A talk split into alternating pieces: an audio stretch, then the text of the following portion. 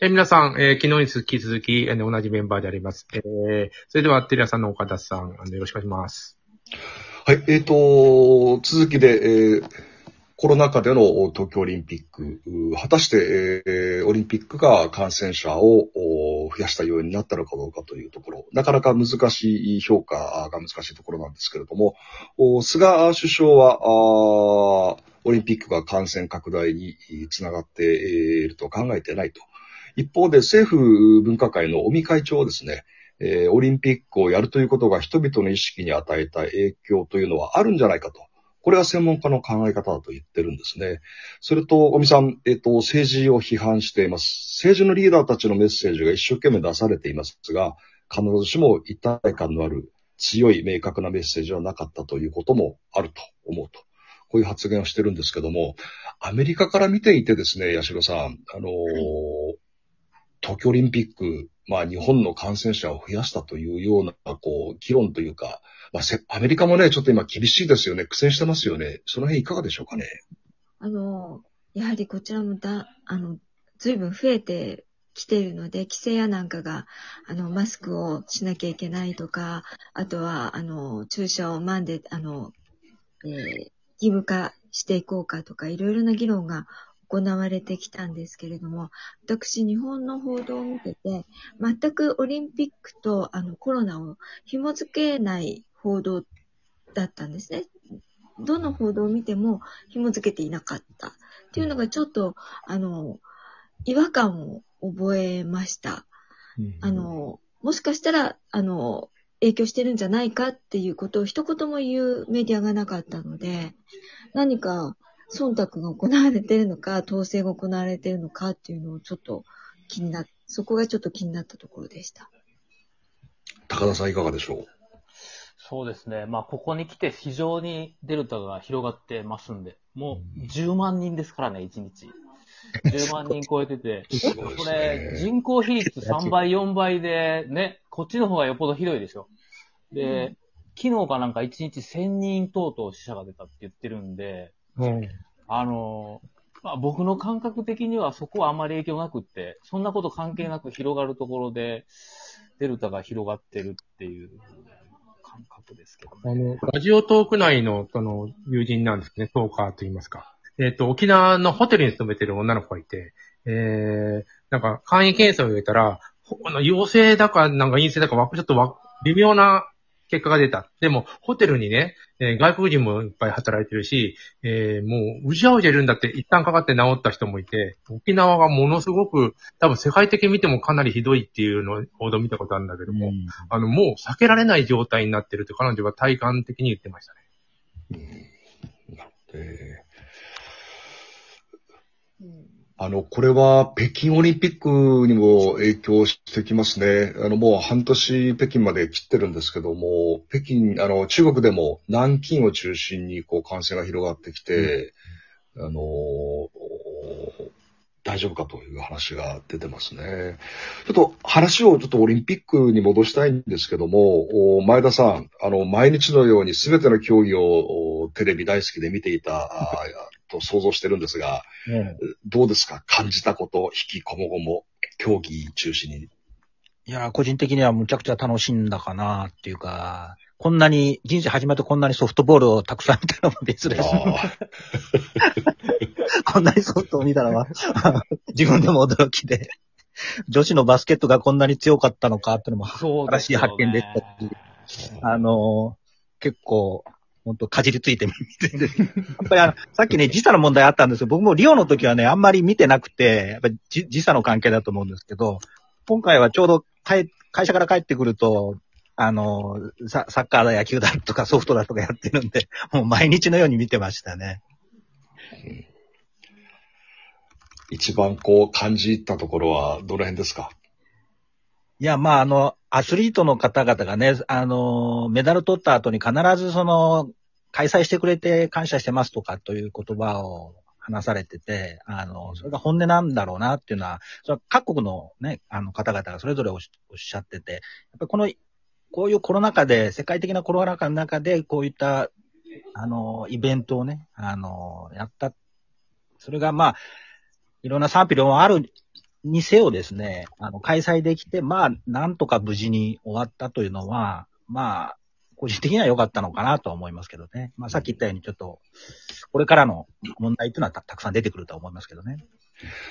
上本さんにちょっと伺いたいんですけど、メダルの獲得の数比較これ毎日やるじゃないですか。アメリ金、金がどこ取って、どこが1位だと。で、金メダルの数が、をランキングにするとこもあれば、銅メダルまで含めた総、総個数をランキングにするところもあって、まあ今回1位はまあ同じにアメリカ、まあ2位があ数で言うとまあ中国なんですけども、このメダル比較ってどうご覧になってます？これはもう、なんていうの、人間が知りたいっていうことを報道してるっていうことに過ぎなくて、あの、うんでも、あれ、なれなかったらどうなってんのかって、ちょっとやっぱり疑問に思いますもんね。えー、よくあの、週刊朝日かが、あの東大にどこが何、あの、あ、気になる人がやっぱりいっぱいいる、いるんですよ。それで、あの、やってて、あの、鶏卵のみたいなもんで、あれあると、まあ納得はしますよ。ただ、あの、さっき言ったあの、メダルを取ったらいいのかっていうようなことでやってないっていう大義名もあるじゃないですか、オリンピックって。平和の祭典で。あの、方やそう言いながら、あれも必要だって、うん、ななんでもなんか、本能みたいなもんなんじゃないですかね、あれ見たいっていうのは。なので、特に批判的なことはないですね。あの、イギリスの BBC が面白いあの報じ方をしていて、あの、絶対数じゃなくって、国の人口比あたり、100万人あたりのメダルの獲得数だと、アメリカはね、1位じゃなくて60位なんだそうです。60位。そんなに、でそんなことなの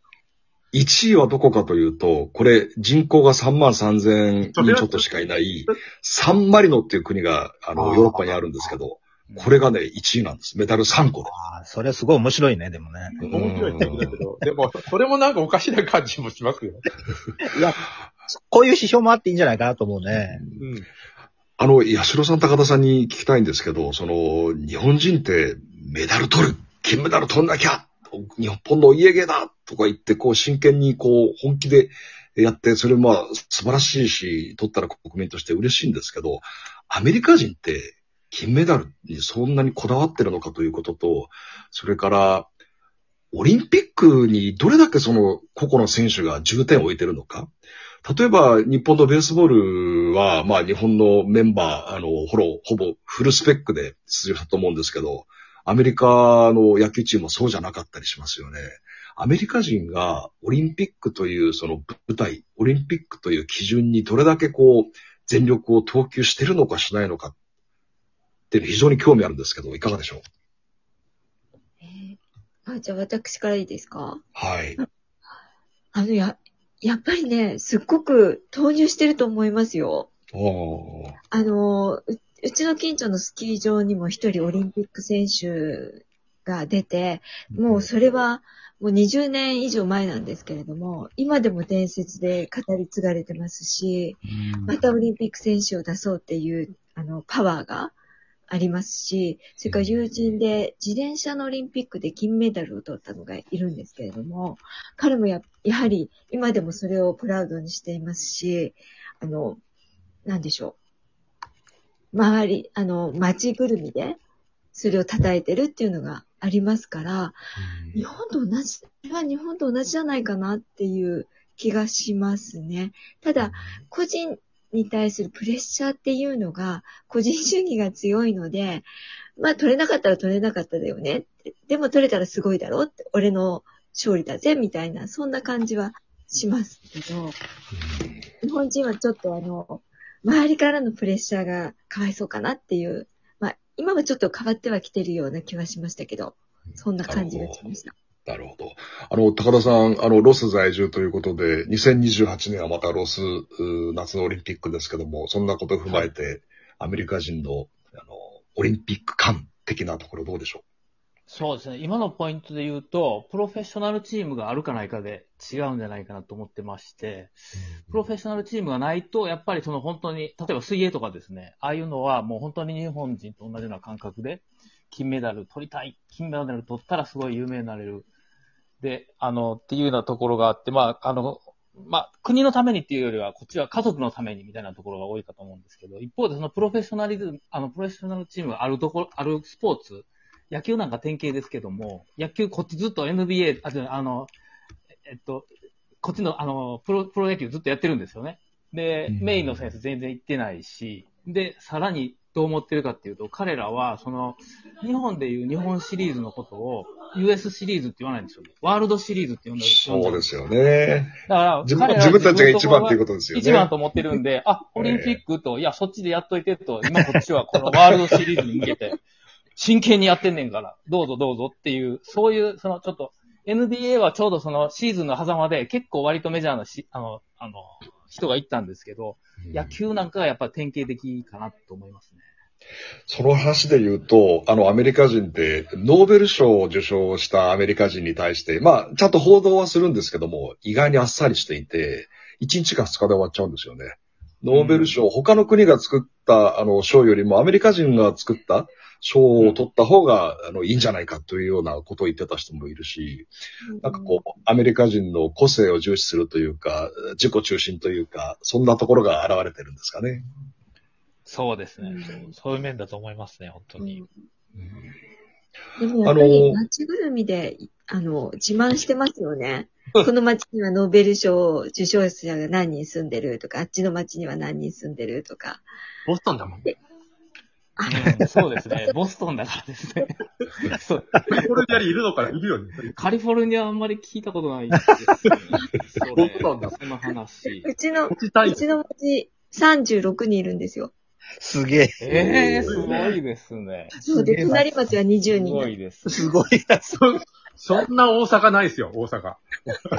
大阪の街。ままたやります。続けてやります。どうもどうも。はーい。